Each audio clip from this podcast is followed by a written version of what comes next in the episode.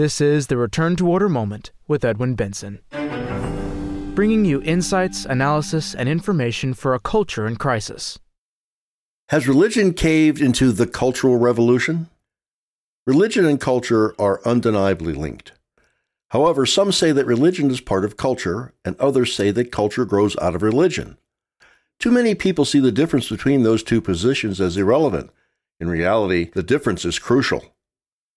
Those who argue that religion is merely part of the culture are really saying that there is no true religion at all. Religion, they assert, is dynamic and must change when the cultural climate changes. At TFP and Return to Order, we take the opposite position. Insofar as the Catholic religion defines the relationship that connects us to our Creator, it comes before all other connections. Therefore, when Catholicism and culture clash, Holy Mother Church must prevail.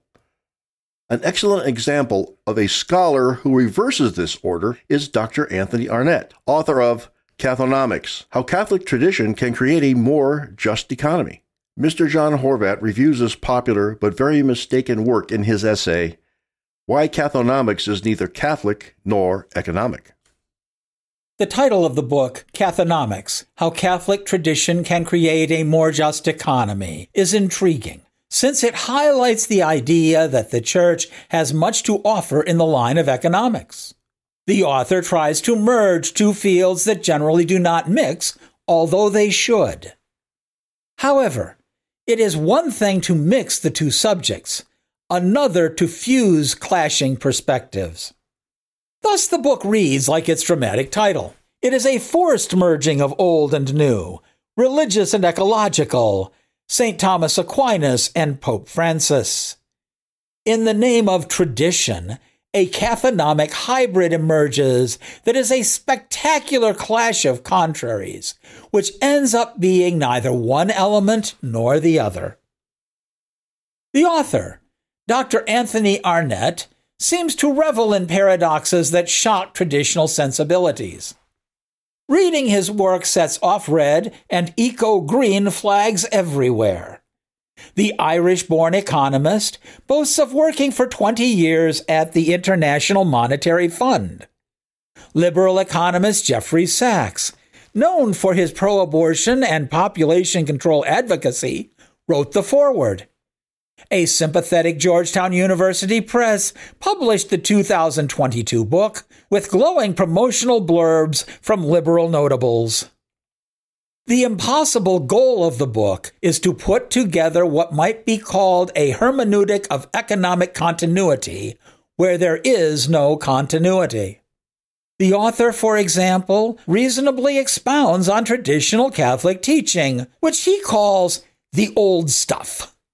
He criticizes, even brilliantly, the sorry economic theories of the Enlightenment and liberalism that destroyed Christendom. However, things get messy when he tries to integrate social justice proposals, Green New Deal goals, and Keynesian economic theory into traditional Catholic models. The author argues for one side and then the other all the while insisting the ripped fabric of these views forms one seamless garment. There are three major errors in the presentation of cathonomics that prevent the paradoxical proposal from providing solutions. The first error is that it's not Catholic. Dr. Annett cites Catholic authors, popes, and documents. He uses some Catholic concepts, especially subsidiarity and solidarity. However, he builds something that is not specifically Catholic.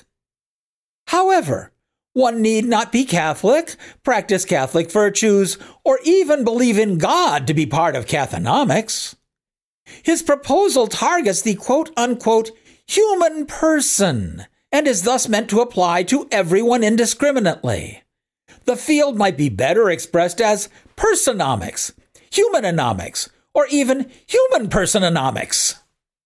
Thus, the new science is extremely limited since it must express itself in secular and naturalistic terms addressing, quote, the fullest development of the whole person and all peoples, unquote. The author seems to think that appealing to, quote, a common good with a common destiny which entails protection of our common home, unquote, is enough to motivate people to sacrifice for others. He even adds an ecological solidarity that extends beyond species bound by the, quote, notion that all creatures have value and worth in their own right, unquote. The book, which begins with sublime theological expressions from the old stuff, morphs into modern economic, sociological, and ecological jargon. Without a supernatural and transcendental end, the call to solidarity is far from compelling. Thus, the book has all the appeal of the naturalistic rhetoric found in United Nations documents or the Democratic Party platform. Indeed, the author presents the 17 liberal aims of the UN Sustainable Development Goals almost as a new set of commandments, introducing a new economic paradigm, quote, with social inclusion and protection of nature, unquote. He suggests a world authority to implement decisions that would require, quote, a reform of the United Nations oriented toward justice and universal fraternity instead of being co opted by the powerful. Unquote. This broad platform leads to Cathonomic's second error. There is really nothing new in his program, despite its fancy name. One finds a wide selection of bad economic considerations packaged anew. The enemy is neoliberalism, which he criticizes with a similar lack of originality. The author describes all the effects of an imbalanced economy, but not the cause. Like the Marxist analysis that informs most liberal economics, everything in the structures that force people to live in misery and nothing about the misery of fallen human nature that builds those sinful structures. Thus, there is no call to personal conversion in the traditional sense. Dr. Annett's invitation is for all nations to become Scandinavian, with high taxes and broad social welfare programs stuffed full of solidarity and subsidiarity. The program reflects much more of modern French economist Thomas Piketty than St. Thomas Aquinas. There is an obsessive condemnation of all inequality, even when it is proportional.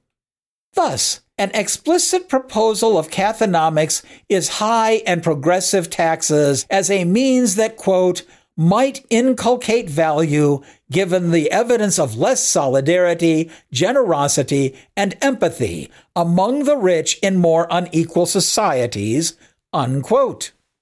He also calls for punitive and confiscatory tax rates, especially on billionaires. Finally, significant inheritance taxes will be needed to support the common good and integral human development. The state plays a major role in these proposals, including as employer of last resort and supplier of supplemental income. Throwing other people's money at problems seems to be the preferred way to resolve things.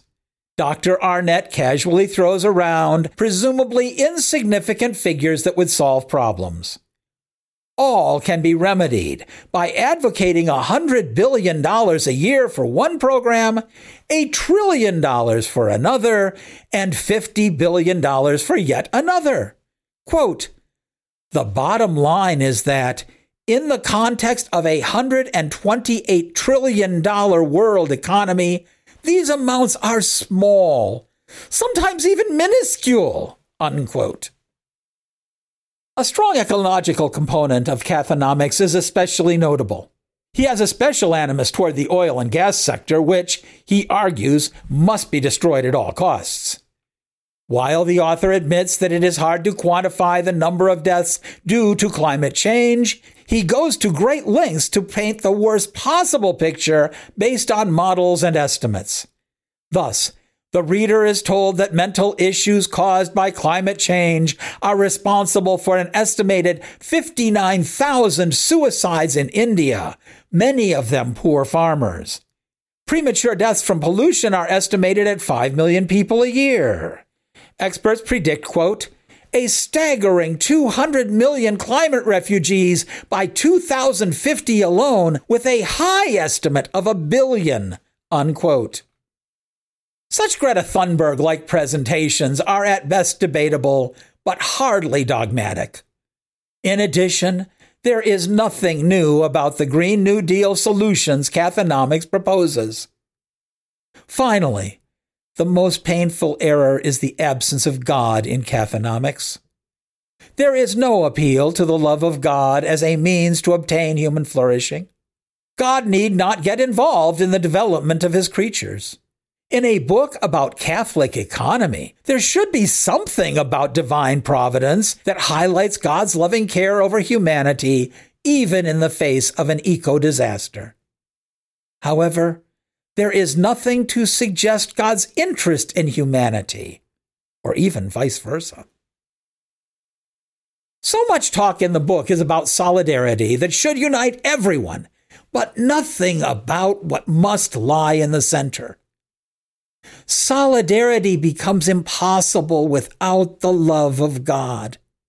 All are called to love their neighbors as themselves out of the love of God, the highest motivation.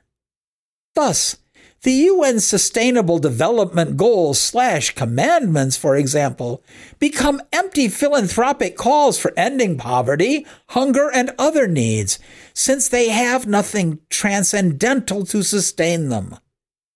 Self interest and fallen nature, also not mentioned, will always win when God is not in the center of things.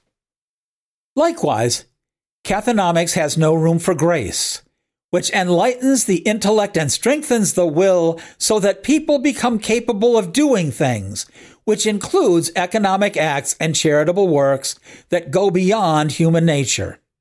The author's narrow vision is a cold, mechanical program that locks out the supernatural and locks in the state.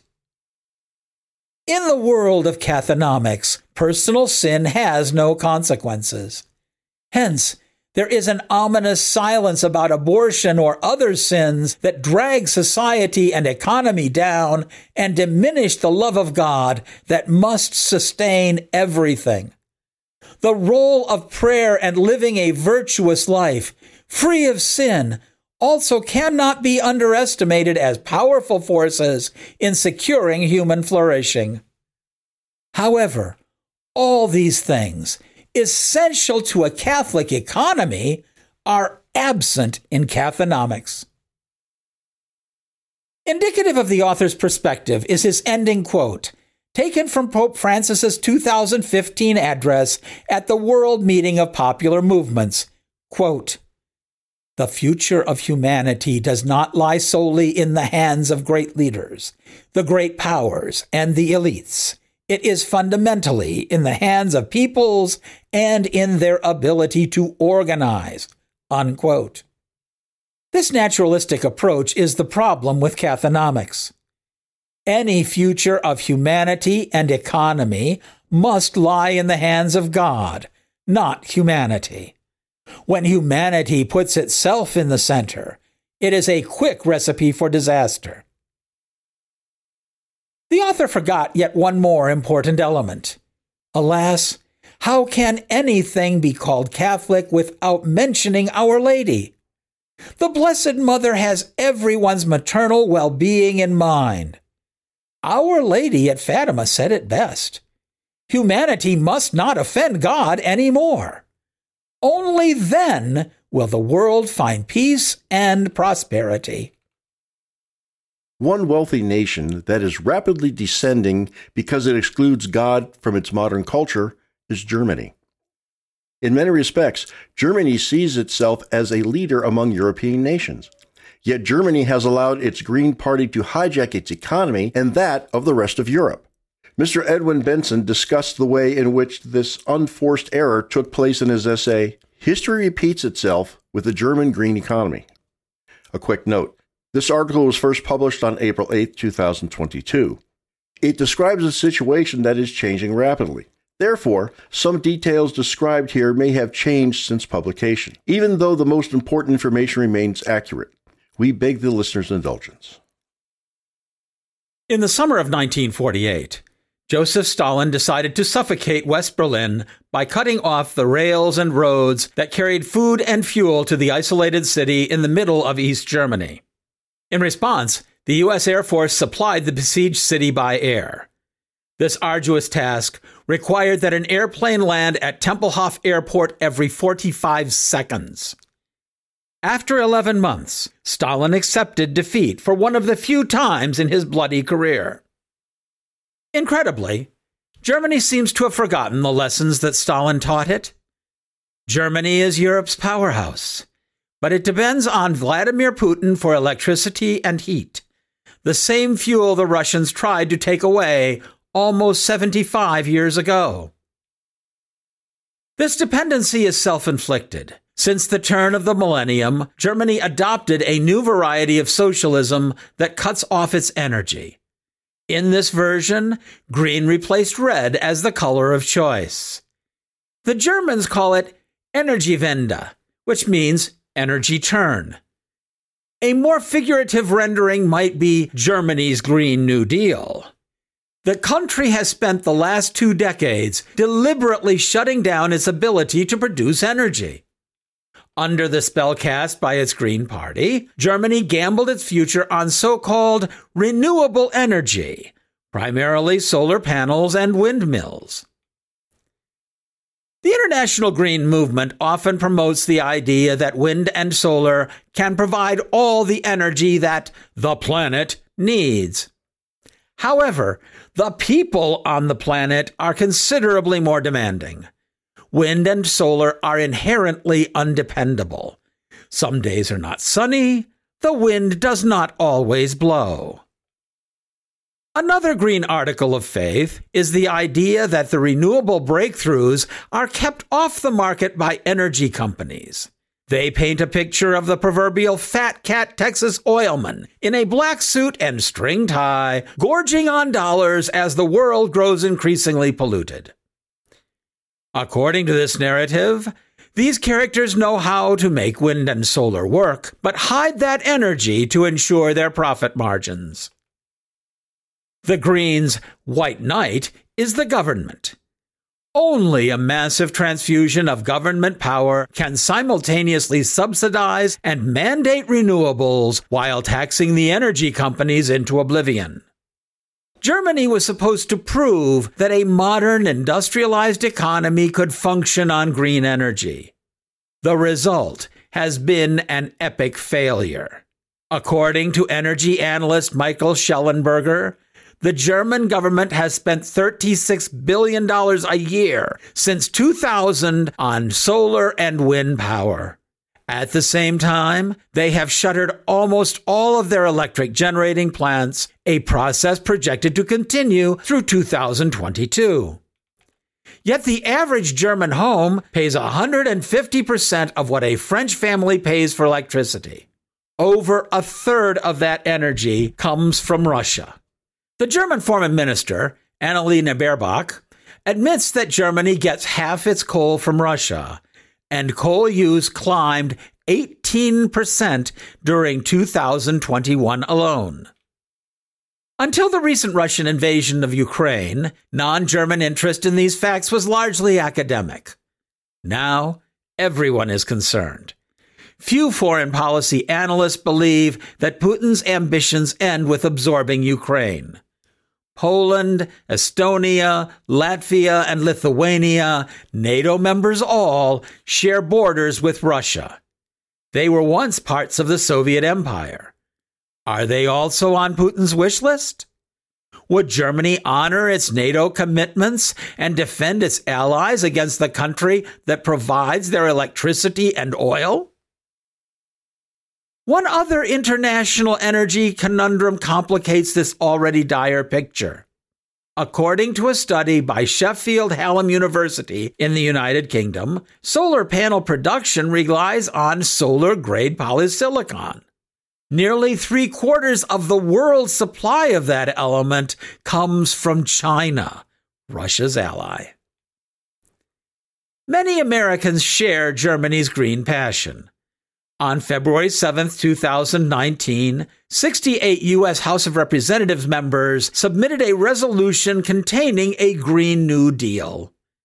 Among the proposals was, quote, meeting 100% of the power demand in the United States through clean, renewable, and zero emission energy sources, unquote. 100% means that every electric power plant using coal, oil, natural gas, or nuclear power would be deactivated.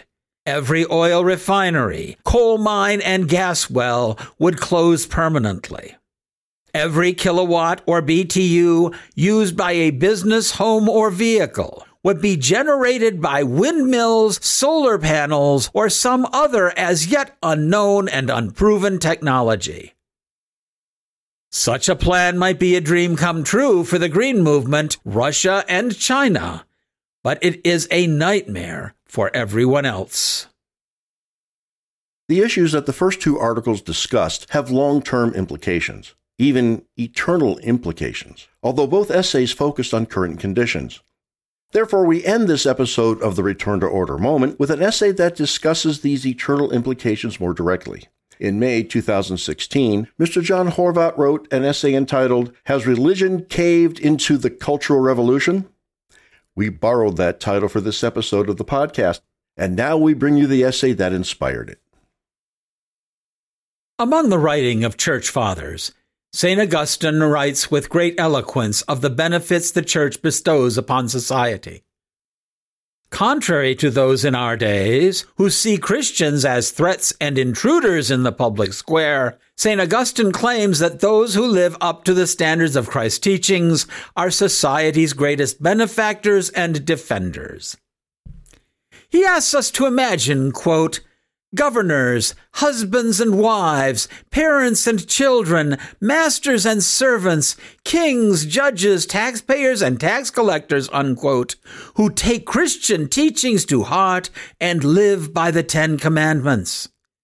An institution that encourages its members to behave in such a manner performs a great service to society. And it only makes sense.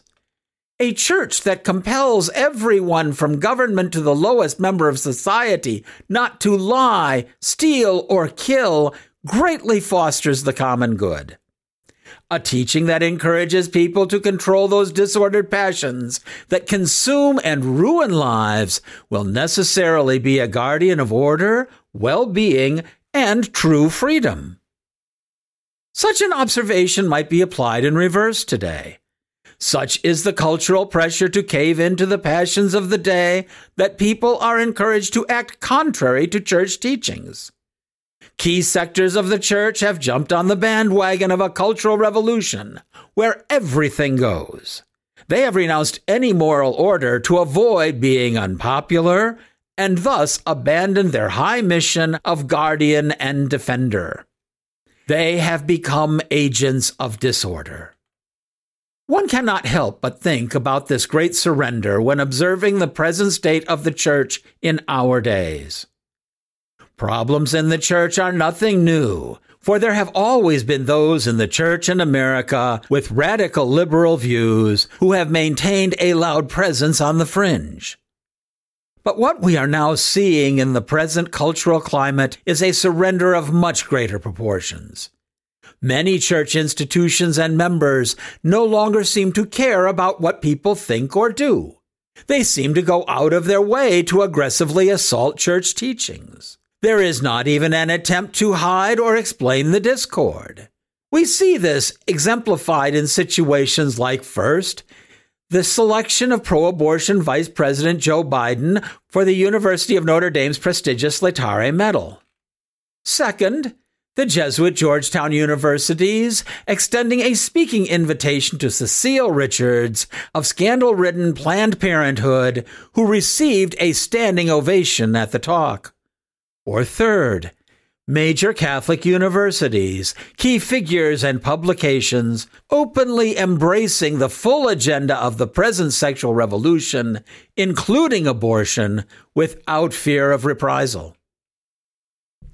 Such egregious acts have not elicited proportional reaction from church authority. The temptation to go with the times always fails to gain the acceptance of the world and only leads down the slope of further concessions. Far from protecting the faithful from the rage of those who oppose a moral law, such a policy only fuels intolerant cries for yet more surrender. No one, not even the little sisters of the poor, can escape from those who feel threatened by any manifestation of fidelity to the natural moral law. What those who cave into the Cultural Revolution fail to grasp is what St. Augustine realized in the twilight of the decadent Roman Empire. The teachings of the Church are the greatest safeguard of society when faithfully observed. The Church has an ordering and hallowing influence upon everyone and everything, including the economy.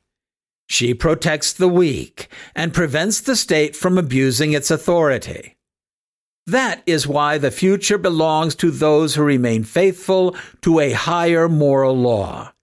Those who pander to the fickle trends of the times are always swept away in history. When key elements inside religion cave into the Cultural Revolution, the only response is a renewed fidelity and resolve by those who trust in God and His everlasting promise that the church will prevail. This concludes Has Religion Caved into the Cultural Revolution? Thank you so much for listening. Return to Order, of which this podcast is only a part, strives to be a source of light in a dark and disordered world. Your prayers are appreciated. If you have enjoyed this podcast, we ask you to subscribe and give us a five star rating with the service through which you are listening to it. Increased subscriptions and high ratings mean that more people will be directed to the Return to Order moment when searching for new podcasts. So, by rating us, you can help Return to Order be more effective. In addition, subscribers gain access to all the previous episodes of the Return to Order moment. We would also like to recommend the book which spells out the motivations behind our work. Mr. John Horvat's book, Return to Order is available as a free download through our website, www.returntoorder.org, or in printed and recorded form through our bookstore. All rights are reserved. Copyright 2022 by the American Society for the Defense of Tradition, Family, and Property, TFP.